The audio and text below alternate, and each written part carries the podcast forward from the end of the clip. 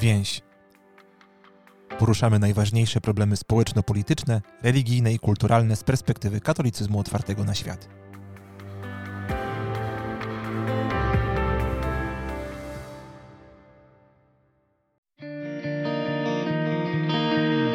Nie da się napisać przewodnika po krainie, której nie znamy. A Ciemna Noc Kościoła, czyli zbiorowe doświadczenie duchowego zagubienia, to dla polskich katolików przeżycie nieznane.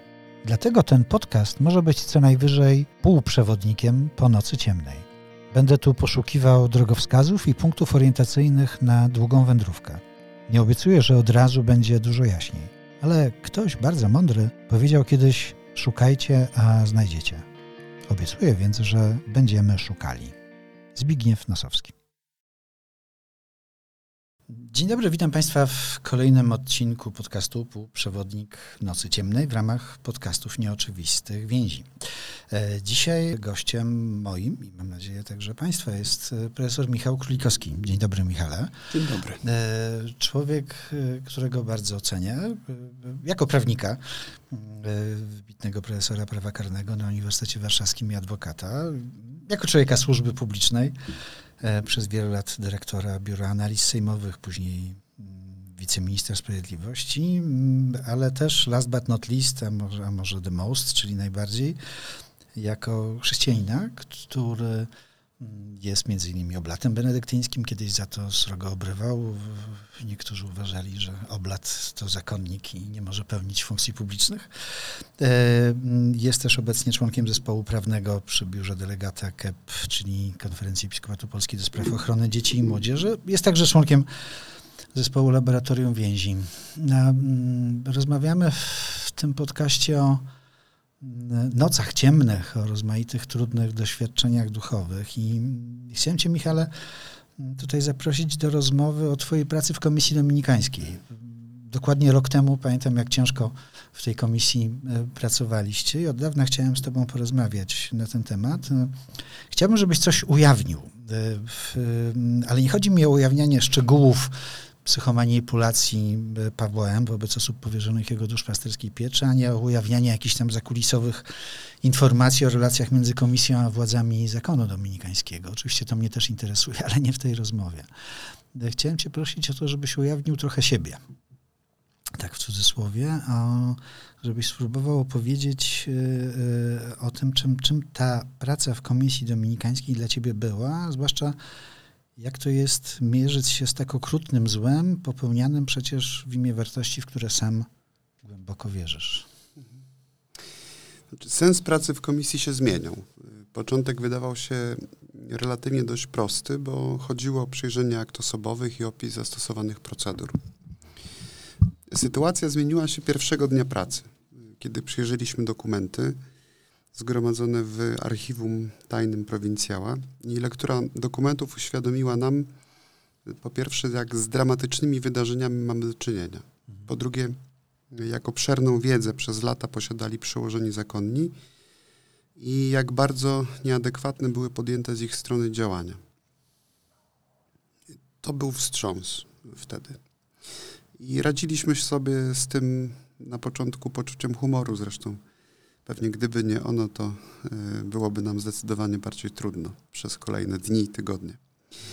Dalej przesłuchania Dominikanów ujawniły radykalnie różny sposób postrzegania tych nieprawidłowości. Od poczucia odpowiedzialności i wrażliwości, co oczywiście bardzo cieszyło, do programowej ślepoty i zaprzeczania, obrony instytucji. To było również wstrząsające. Po trzecie, w końcu rozmowy z pokrzywdzonymi ujawniły niebywałą siłę doznanej przez nich krzywdy, zdumiewającą destrukcję y, trwającą przez lata, destrukcję osobistą, osobową życia prywatnego w najgłębszych jego wymiarach. I w końcu konfrontacje między pokrzywdzonymi wywołały eksplozję emocji u nich, ale także u nas, u mnie osobiście. Mm. To chyba, to chyba był taki kontekst, w którym ta nasza praca, y, ta nasza praca funkcjonowała. Czyli zgadzając się na pracę w tej komisji, nie miałeś świadomości, w co wchodzisz w pewnym sensie? Bez wątpienia. Y, tak jak mówię, początek y, wydawał się być dość prosty. Z czasem ciężar zdarzeń, które się nam ujawniały, zarówno tych, które były sprawstwem krzywdy, jak i otoczenia związanego z funkcjonowaniem środowiska y, duchownego, okazywały się być no, porażające. To myślę, że jest właściwe słowo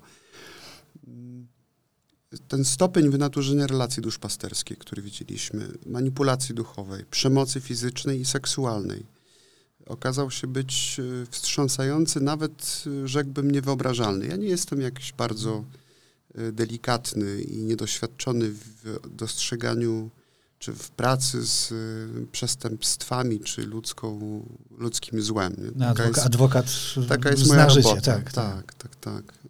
Ale ale muszę powiedzieć, że ta moja osobista reakcja w, w reakcji na to, co, do czego docieraliśmy, była dla mnie zaskakująca.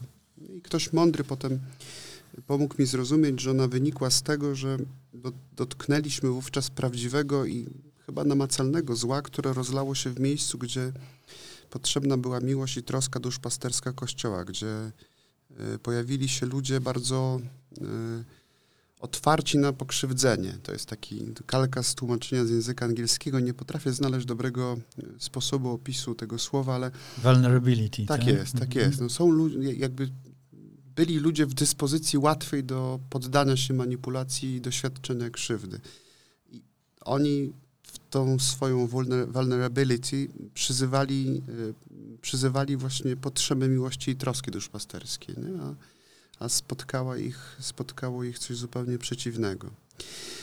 W pewnym momencie było też tak, pamiętam chyba, że ja jako pierwszy to zdefiniowałem, e, ale narastało to u nas wszystkich.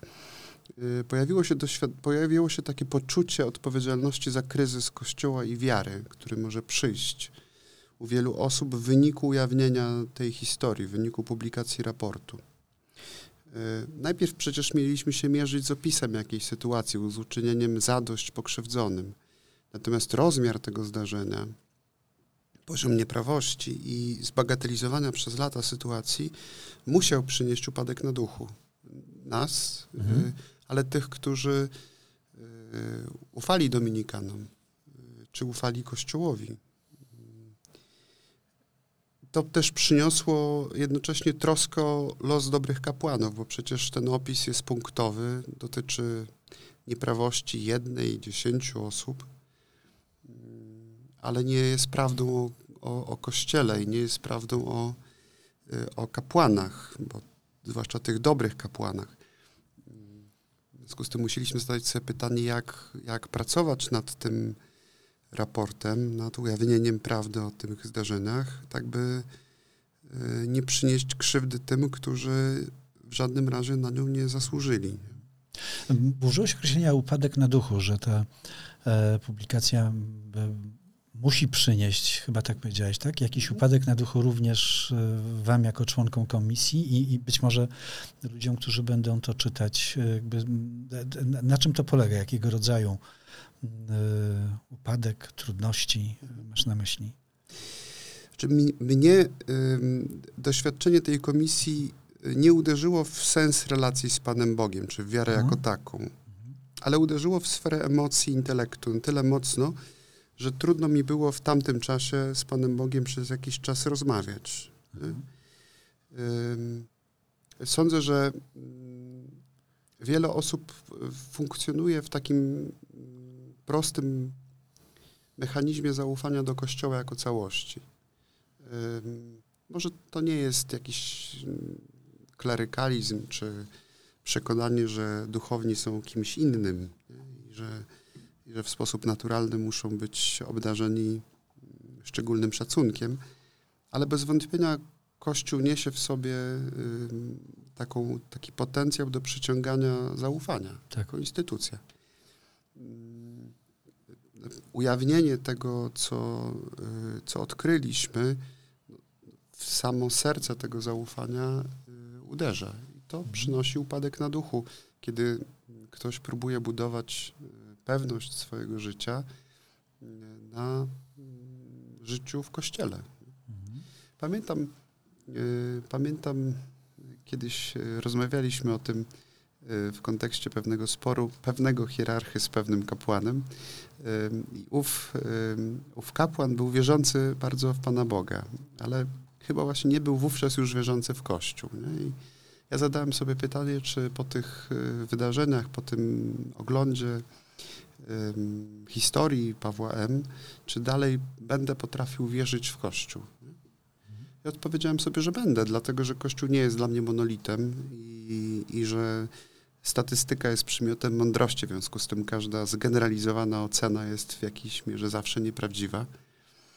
Y, niemniej odkryłem przy tej sprawie to, jak ważni są dla mnie zwykli i dobrzy kapłani, tacy porozbijani w różnych miejscach Polsce, w parafiach, z którymi się przyjaźnię, bo nagle zrozumiałem, że to, y, że to oni są niezwykle ważni w tym y, poszukiwaniu oparcia. Dla... Oni byli tym punktem odniesienia, tak? Tak, tak. To w ogóle było bardzo ciekawe. Mhm. Dla, mnie, dla mnie, że tak jak przez lata y, wielokrotnie cieszyłem się jakąś sympatią czy przyjaźnią ze strony niektórych hierarchów czy wielkich duchownych tego kościoła, tak w tamtym czasie zresztą uśmiechaliśmy się razem z żoną do tego, że, że takim dla nas punktem oparcia w kościele stał się nasz lokalny wiejski proboszcz. Mhm. Niezwykle taki żyjący wiarą, prosty, ale w tym dobrym tego słowa znaczeniu człowiek, y, który emocjonalnie sobie zupełnie nie radził z tymi zjawiskami przemocy seksualnej w kościele i wykorzystaniem,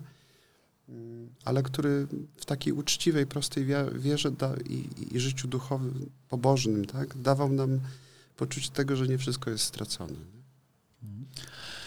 A wiesz, bardzo mnie interesuje, nie wiem, czy, czy, czy, czy, czy chcesz i umiesz o tym mówić, ale, ale spytam, no możemy wejść tylko tyle, ile chcesz. Mówiłeś, że, że trudno było wtedy z Panem Bogiem rozmawiać, czyli mówisz o takim najgłębszym poziomie wiary, e, duchowości. Czy to było jakieś wadzenie się z Bogiem? Jak, jak, jak ty na to pozwalałeś, e, że to w ogóle do tego doszło, czy, czy, czy, czy, coś jeszcze innego?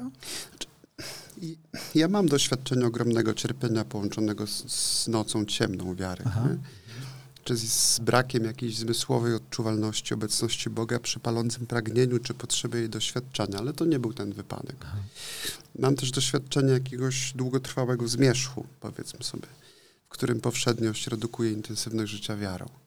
Ta sytuacja była, ta sytuacja była radykalnie inna. Mnie y, rzeczywiście zaskoczyło trzęsienie emocjonalne, które, które spowodowało we mnie w środku zderzenie się z tymi zdarzeniami. To taką historyjkę mogę powiedzieć, którą się też chyba już z Tobą dzieliłem, a mianowicie jakoś zdarzyło się, że w trakcie tej pracy jeszcze musiałem dwukrotnie uczestniczyć w jakichś przesłuchaniach pokrzywdzonych przez w innych sprawach przez, przez kapłanów pokrzywdzonych, którzy trafili do mnie przez y, telefon zranieni w kościele. I pamiętam, że to była chyba środa i wyszedłem, wyszedłem tego dnia z tego przesłuchania i zacząłem się na środku Skarszewskiej trząść. I zrozumiałem, że przez ostatnie miesiące pracy w tej komisji zacząłem nie dopuszczać do siebie emocji związanych z przeżywaniem tej sytuacji. Nie? I odczułem taką palącą potrzebę, palącą potrzebę y, jakiejś właśnie głębszej rozmowy z Panem Bogiem i mówię, muszę iść do spowiedzi, bo zaczynam się, zaczynam się w tym wszystkim gubić. I poszedłem sobie do takiego dziadka, który wyszedł do konfesjonału. Z strasznym niepokojem, czy on to udźwignie. I mówię, że jak będzie za ciężko, to żeby powiedział, żebym już nie gadał. I on tam sapał w tym konfesjonale, wzdychał, mruczał, ale dał radę. I na końcu powiedział coś, co mną rzeczywiście wtedy wstrząsnęło. I on mówi tak, mówi, proszę pana, mówi, a pan myśli, że gdzie ja tu siedzę? Rozejrzał się po konfesjonale i mówi, to jest kloaka, ale trzeba to robić, żeby ludzie byli czyści. I rzeczywiście jakoś to przyniosło e, światło do, do, do tej sytuacji, przyniosło siłę. Bo przecież całe, całe pytanie o tą, o tą komisję ostatecznie stało się też pytaniem o to, po co to robię. No właśnie. Nie? Mhm. Yy, dlaczego, dlaczego, to, dlaczego to żeśmy dociągnęli do końca? Oczywiście z poczucia odpowiedzialności. Natomiast... Wydaje się, że prosta odpowiedź jest, no, że chodziło wam o prawdę po prostu, opisanie rzeczywistości. Tak? I mam wątpliwość, czy to jest ta odpowiedź. Powiedziałbym po przemyśleniu. że chodziło chyba o prawo do prawdy, o prawo do poznania prawdy, y, które jest prawem pokrzywdzonych. O to, żeby inni poznali prawdę o tym, co ich spotkało w kościele. I ostatecznie o, o porządek miłości, który ma z tego przyjść. Sama prawda bez dalszego ukierunkowania mogłaby być okrucieństwem w tym wypadku. Więc tu chodziło o to, żeby ona przyniosła coś więcej niż tylko opis stanu faktycznego. Żeby ona przyniosła, pojawiła się w pewnej relacji, w wymiarze pomiędzy nimi pokrzywdzonymi, środowiskiem dominikanów i pozostałymi wiernymi Kościoła. Ta prawda musi coś przynieść. Stąd ta odpowiedzialność za ten raport. Nie chodziło o statyczne zrobienie zdjęcia i odpowiedzialność tylko za to, żeby to zdjęcie było możliwie pikselowo szczegółowe. Ale chodziło o to, żeby to zdjęcie tak wyretuszować, by ono mogło przynieść dobro. Jedna, jedna z, pamiętam w trakcie pracy nad tym raportem, sporo rozmawialiśmy z ludźmi, u których szukaliśmy jakiejś pomocy, bo po pierwsze, pierwszy raz ktoś coś takiego pisał, nie mamy metodologii, ale też no, sporo mieliśmy jakieś wątpliwości, jak postąpić. Jednym z nich, jedną z tych wątpliwości, i to jest właśnie wątek owego, o, o co chodziło, tak, czy o prawdę, była kwestia jakby stopnia szczegółowości, szczegółowości ujawnienia tego, do czego dotarliśmy. Właśnie, użyłeś określenia retuszować, trzeba tak, było to tak, zdjęcie, tak? Tak, no przecież jeden, i właśnie jeden ze wstrząsów, który nas spotkał na samym początku, wiązało się z tym, jak szczegółowe informacje e, przynosiła wnikliwa lektura tekstów zgromadzonych w aktach e, dominikańskich, napisanych ręcznie, trudnych do odczytania, ale przy starannym przeczytaniu to, co tam było napisane, było. Nie pozostało wątpliwości co do natury zdarzeń. E, niektóre z nich, niektóre z tych opisów były tak szczegółowe, że ocierały się o opowieści no, pornograficzne, mówiąc wprost. Czyli o taką bardzo rzetelnie zrelacjonowaną krok po kroku z y, opisami fizycznymi zdarzeń, które miały miejsce. Tak. To nie jest nic dziwnego, dlatego że kiedy słucha się pokrzywdzonych w tego rodzaju przypadkach, to przecież od tego rodzaju szczegółowości zależy wiarygodność tych zeznań. To jest obowiązek, obowiązek e, tak. osoby przesłuchującej czy, czy, czy, czy słuchającej tak, w ogóle tych to, historii, tak, żeby to opisać. Pod no. tym, czy ktoś, to, to jakby są takie typowe cechy tego, czy ktoś mówi prawdę. Otóż ludzie, którzy doznali skrzywdzenia, mają takie y, błyski, czy mówisz, flashbacki, tak? Czy potrafią pamiętać precyzyjnie kolor swetra, w którym byli, paski, do jakiego na które na nim były, dokąd zostały ściągnięte ubrania, to, to, się, to, to zapada w pamięć y, w sposób niebywale, niebywale mocny i trudny jednocześnie do wydobycia.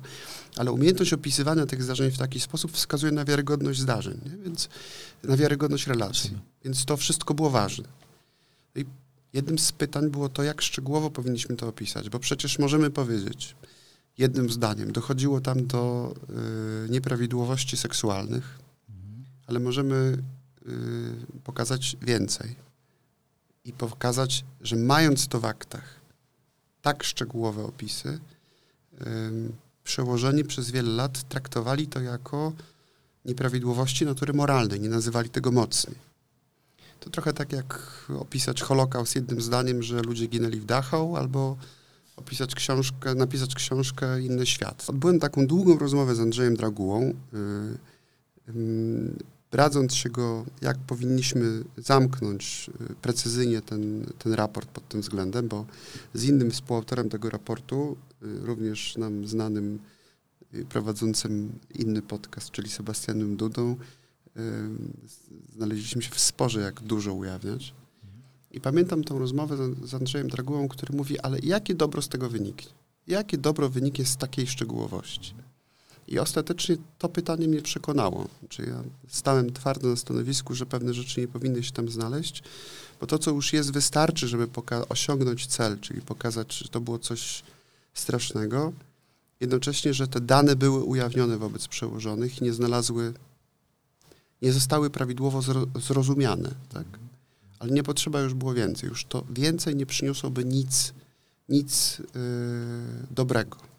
Zaintrygowały mnie twoje słowa tego spowiednika staruszka, o którym wspominałeś, że, że, że, że, ten, ten jego konfesjonał to jest jak kloaka i że, że ty wszedłeś w coś podobnego i w podobnym celu i, i przypomniało mi się to y, od razu y, moje doświadczenie z 97 roku, kiedy w Więzi postanowiliśmy rozpocząć taką dużą akcję dotyczącą y, tygodnika Nie, wówczas ukazującego się w kolosalnym nakładzie 500-700 tysięcy egzemplarzy.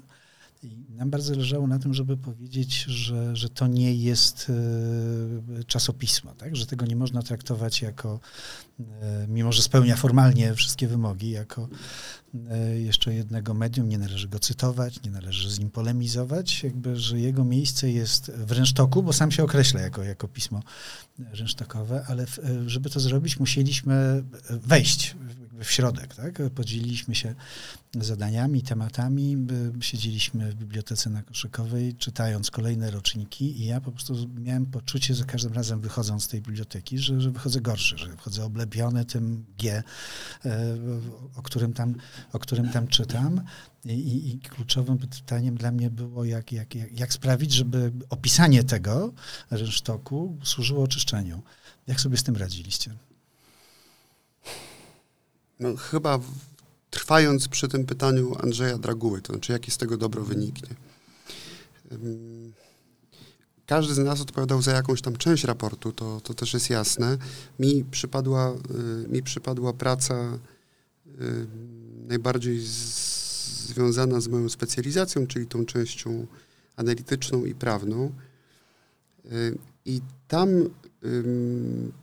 towarzyszyło mi jakby takim podstawowym punktem dla mnie istotnym, y, któremu starałem się uczynić zadość, y, była rzetelność y, ocen, którą, którą ostatecznie trzeba, które ostatecznie trzeba było sformułować. I chciałbym wyjaśnić, co mam na myśli w tym zdaniu. A mianowicie rzetelność karnistyczna, czyli rzetelność rozumowania prawniczego, które zmierza do ustalenia odpowiedzialności osobistej przebiega na dwóch płaszczyznach. Jedną z nich jest sprawstwo szkody, czyli powiązanie skutku y, czyjejś krzywdy, szkody z działaniem drugiego człowieka. A drugą y, płaszczyzną jest sfera subiektywnej zarzucalności, czyli rozstrzygnięcie, na ile to przyczynowo wywołane zdarzenie przez daną osobę można zarzucić jako wynik błędnej decyzji? Na ile można człowieka rozliczyć z tego?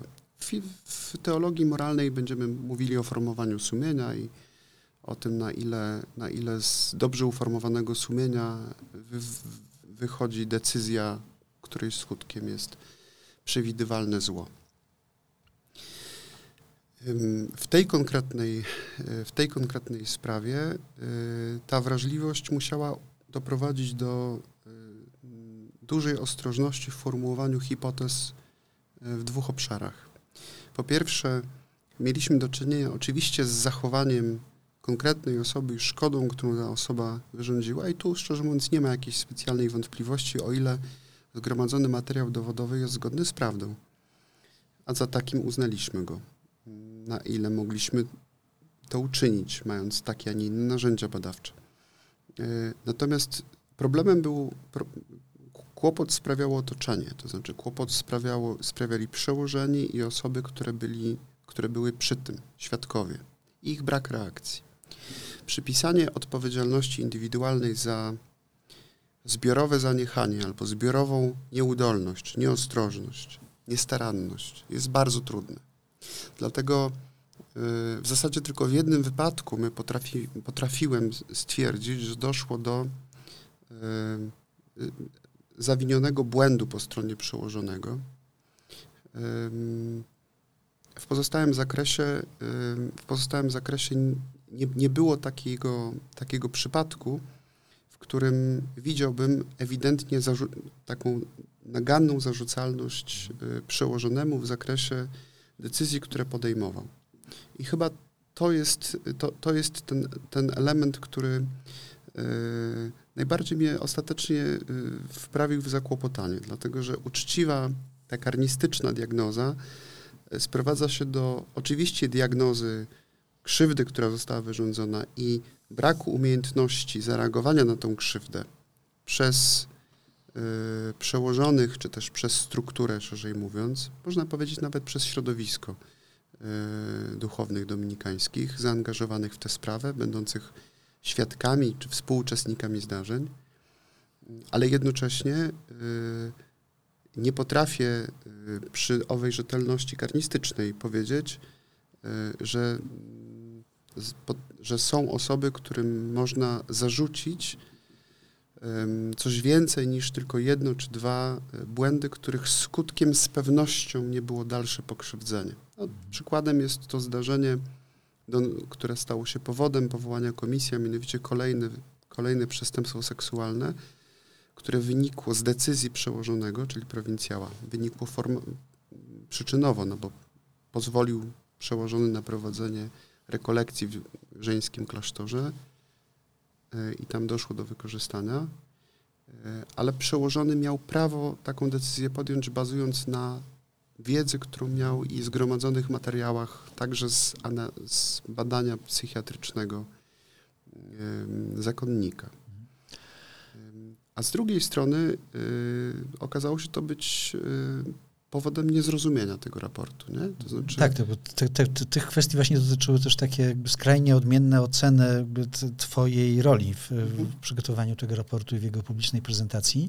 E, skrajnie, tak sięgałem teraz ponownie do tych opinii, to e, z jednej strony jest e, właśnie niektórzy ludzie mają przekonanie, że ty wybielasz e, prowincjała, czyli zleceniodawcę w pracy, tak, czyli pracujesz niejako na jego życzenie, ale są też opinie skrajnie, skrajnie inne, że stałeś się największym wrogiem dominikanów, bo jako prawnik udowadniałeś zaniedbania karygodne dominikańskich prawników.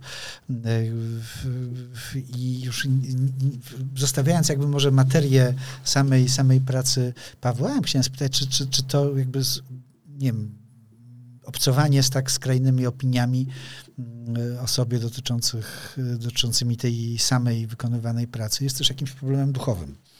No, jestem do tego przyzwyczajony. To ten okres życia w służbie publicznej nauczył mnie E, nauczył mnie być e, wolnym od przywiązania do dobrego imienia. Aha. To, z czego jestem zadowolony, jeżeli chodzi o ten raport, to to, że nie ma tam e, prostych ocen czy skrótów w rekonstrukcji relacji odpowiedzialności. Nie ma też braku miarkowania tego, co mogło być uświadomione i rozeznane przez przełożonych, tak jak to mówiłem. A na samym końcu rzeczywiście pojawiła się gotowość obrony doradztwa prawnego i prawidłowości prowadzenia sprawy przez dominikańskich prawników, podjęta chyba głównie z powodów y, emocjonalnych, tak, tak sądzę, ale potem rozpowszechniona wobec braci. Dla mnie, y, dla mnie w tej sprawie czuję się komfortowo z dwóch powodów. Po pierwsze, naprawdę mam przekonanie co do, y, co do prawidłowości przeprowadzonej analizy oraz wyniku i opieram tę pewność na własnej kompetencji, co do której mam prawo y, powiedzieć, że ona istnieje, ale także y, na uczciwej konfrontacji mojego poglądu z innymi fachowcami. Y, I to, to, mi daje, to mi daje jakby poczucie uczciwie wykonanej pracy, co do której wyniku jestem, jestem pewien. Nie jest to Y, jakaś y, forma pyszności, nie? Tylko mm, jest taki moment, w którym nabywasz kompetencję ekspercką w jakiejś dziedzinie i masz prawo już w pewnym momencie działać w zaufaniu do swoich umiejętności, mhm. które są wypróbowane przez lata doświadczenia i i posiadanego już też autorytetu naukowego. Tak, tak, tak do tego podchodzę. Okay. To może zostawmy w takim razie Komisję Dominikańską, bo chciałbym cię jeszcze na koniec y, spytać o coś innego. Skoro już y, mam tę niezwykłą okazję, że siedzi w tym więziowym studiu podcastów nieoczywistych człowiek, który powiedział w podcaście Półprzewodnik po nocy ciemnej, człowiek, który powiedział, mam za sobą doświadczenie nocy ciemnej. I nie jest to bynajmniej to doświadczenie, o którym rozmawialiśmy do tej pory, wbrew mojemu przypuszczeniu. E, to ja nie mogę cię nie spytać o, o, o to doświadczenie. Oczywiście bez, bez zbytecznego ekshibicjonizmu i z troską o ludzi, którzy przez podobne doświadczenia e, przechodzą. Jak, e, jak to jest iść przez taką noc ciemną? Czy, czy da się z tego wyjść? W jaki sposób? No właśnie, nie wydaje mi się, że z nocy ciemnej czy z kryzysu wiary należy wychodzić. Aha. One w mojej ocenie przychodzą i odchodzą w jakiejś naturalnej kolei rzeczy. Mm. Moje doświadczenie jest takie, że trzeba zachować do nich i do siebie cierpliwość, kiedy te okresy przychodzą. I szukać chyba. Szukać cały czas Pana Boga, bo kto uczciwie szuka, choćby był niewierzący i głęboko wątpiący, otrze się w którymś momencie od transcendencji i pewnie się odnajdzie. Ja jestem w prostej duchowości benedyktyńskiej. Ona nie jest ani spektakularna, ani nie przypomina ultratreningu. E, koncentruje się na rzeczach jakichś tak podstawowych i w miarę prostych, ale jednocześnie mających duże znaczenie duchowe, takich jak, nie wiem, słuchanie, codzienne nawracanie się, stałość, pokora, porządek, wspólnota, nie? W modlitwie nie umiem dużo mówić, tam prosić, błagać, nie? opowiadać. E, jakoś Towarzyszy mi przekonanie, że Bóg wszystko wie i wie na czym mi zależy i co chce mi dać. Ja wiem, że chodzi o to, by starać się o miłość i o niebo.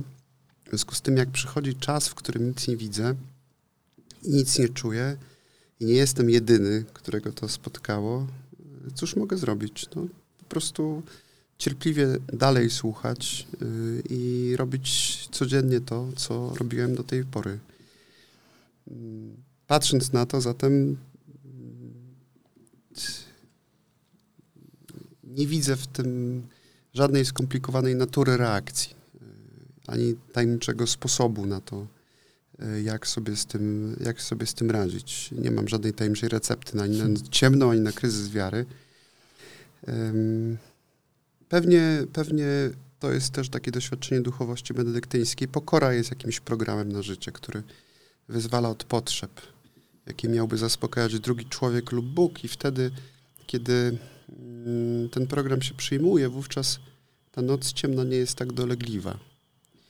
E, ale jestem w wieku, w którym ma się kryzys programowo. W związku z tym, cóż ja mogę powiedzieć? Więc jak go przejdę, to będę może mądrzejszy. Mhm.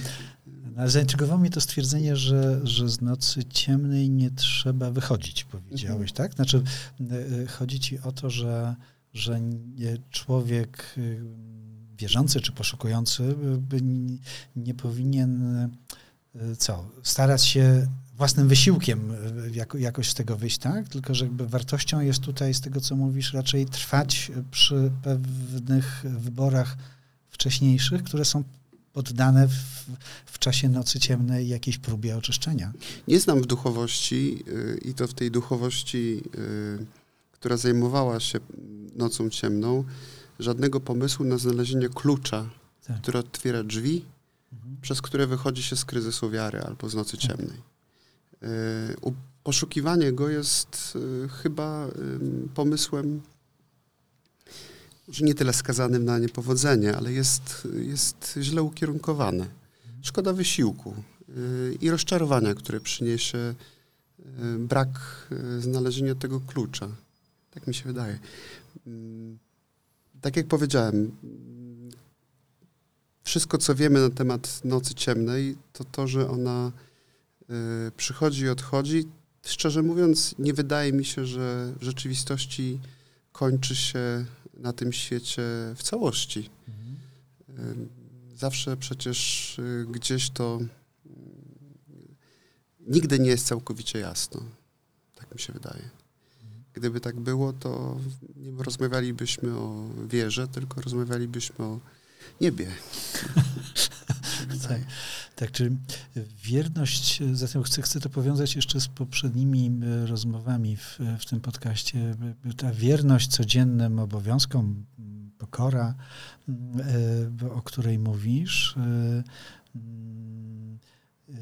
Byłyby zatem jakimiś takimi punktami orientacyjnymi stałymi, o, o, których tutaj opowiadała w pierwszym odcinku półprzewodnika po nocy ciemnej Agnieszka Zakrzewska, przewodniczka E, osób niewidomych, instruktorka orientacji przestrzennej, mówiąca o tym, że właśnie mogą być takie wskazówki bądź, bądź stałe punkty orientacyjne, których trzeba się trzymać chodząc w ciemności? Mm, mi się wydaje tak, że punkty orientacyjne to wspomnienie i doświadczenie. No, żyjemy, nie żyjemy dzisiaj, tylko żyjemy dzisiaj, ale mamy za sobą przeszłość i mamy przed sobą przyszłość, ale ta przeszłość przynosi ze sobą wspomnienia. E, wspomnienia zdarzeń, w którym w których ten Pan Bóg był y, bardzo dostrzegalny, bardzo odczuwalny i gdzie przyniósł konkretne dobro. Ja mam takie wspomnienia, mhm. gdzie jestem przekonany, że udało mi się być w rzeczywistej obecności Pana Boga i rzeczywiście uzyskać od Niego pocieszenie w trudnej sytuacji.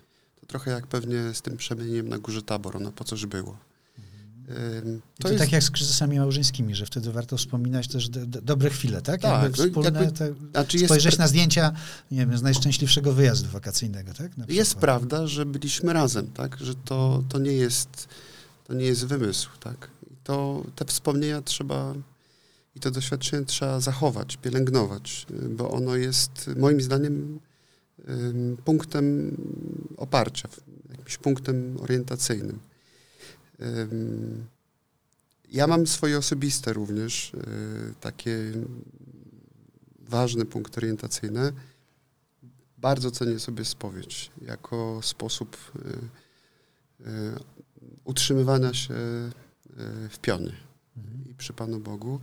Jestem też szafarzem nadzwyczajnym i muszę powiedzieć, że to doświadczenie trzymania, trzymania Pana Jezusa w ręku jest także niezwykle Y, głębokie.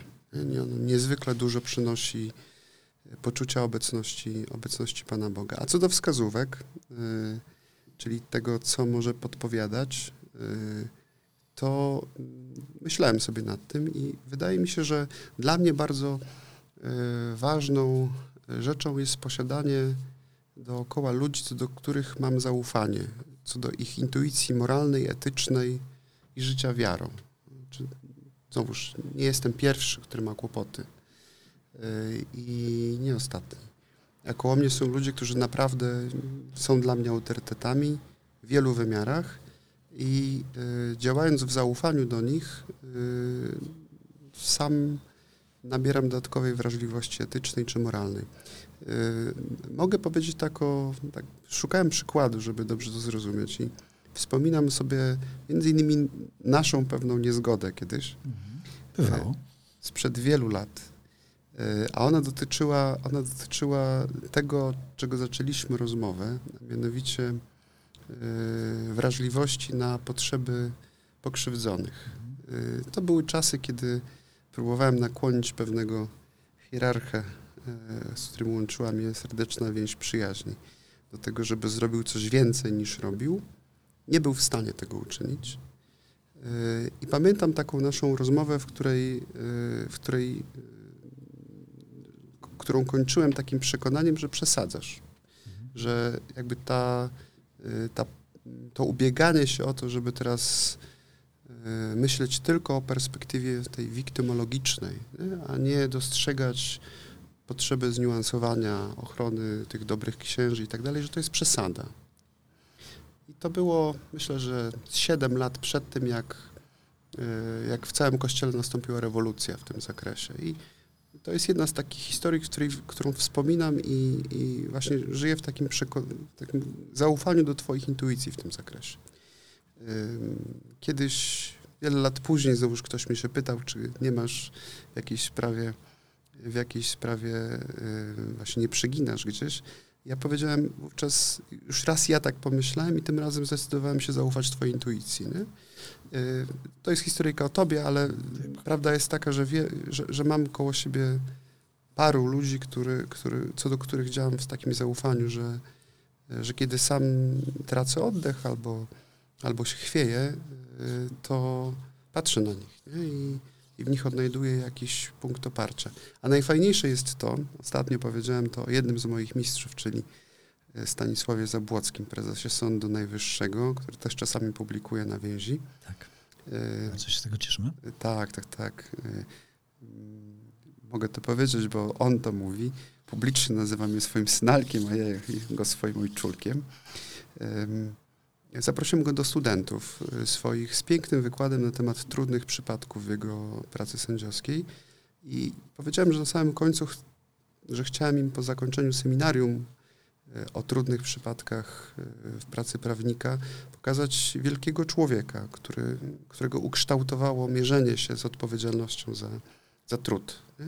w rozwiązywaniu spraw ludzi. I on się bardzo zrzymał, że tak go, że tak go y, tutaj platonizuje, ale niestety nie byłem dla niego litościwy bardzo. Powiedziałem, mówię, Staszku, pamiętasz doskonale, jak wielokrotnie się chwiałeś y, w różnych twoich trudach. Y, I właśnie dlatego twoja wielkość jest prawdziwa, bo, bo y, można było ci towarzyszyć w tym, że decyzje, które podejmowałeś na końcu, wysiłek, tą y, wysiłek, z którym doszedłeś do końca, był naprawdę prawdziwy i ludzki. Ludzki w takim, w takim głębokim tego słowa znaczeniu, czyli pełen, y, pełen nieumiejętności, które każdy z nas ma. I to są dla mnie wskazówki. Jak patrzę na tego rodzaju ludzi, to wtedy, kiedy samemu czuję się bardzo słaby, wiem, że, że można za nimi podążyć, y, podążyć w dobrym kierunku. Tak, no to w, mnie w takim razie z pokorą chrześcijańską pozostaje na koniec powtórzyć za Tomaszem Helikiem, że mm, e, co nie jest chwiejne, jest nietrwałe e, i wyznać, że ja też się chwieję i że też szukam tych punktów orientacyjnych. E, i dzięki gościom, których zapraszam do podcastu Półprzewodnik po nocy ciemnej mam nadzieję, że będzie łatwiej iść przez tę noc. I, i mnie samemu i tym gościom i, i Państwu, którzy e, chcą nas e, słuchać. Serdecznie dziękuję Michale za e, Dziękuję. wizytę w Studiu Więzi. Do usłyszenia i do zobaczenia. Wysłuchali Państwo podcastu Więzi. Naszą działalność można wesprzeć w serwisie Patronite na patronite.pl łamane przez więź. Za wszystkie wpłaty serdecznie dziękujemy. Zapraszamy na naszą stronę więź.pl.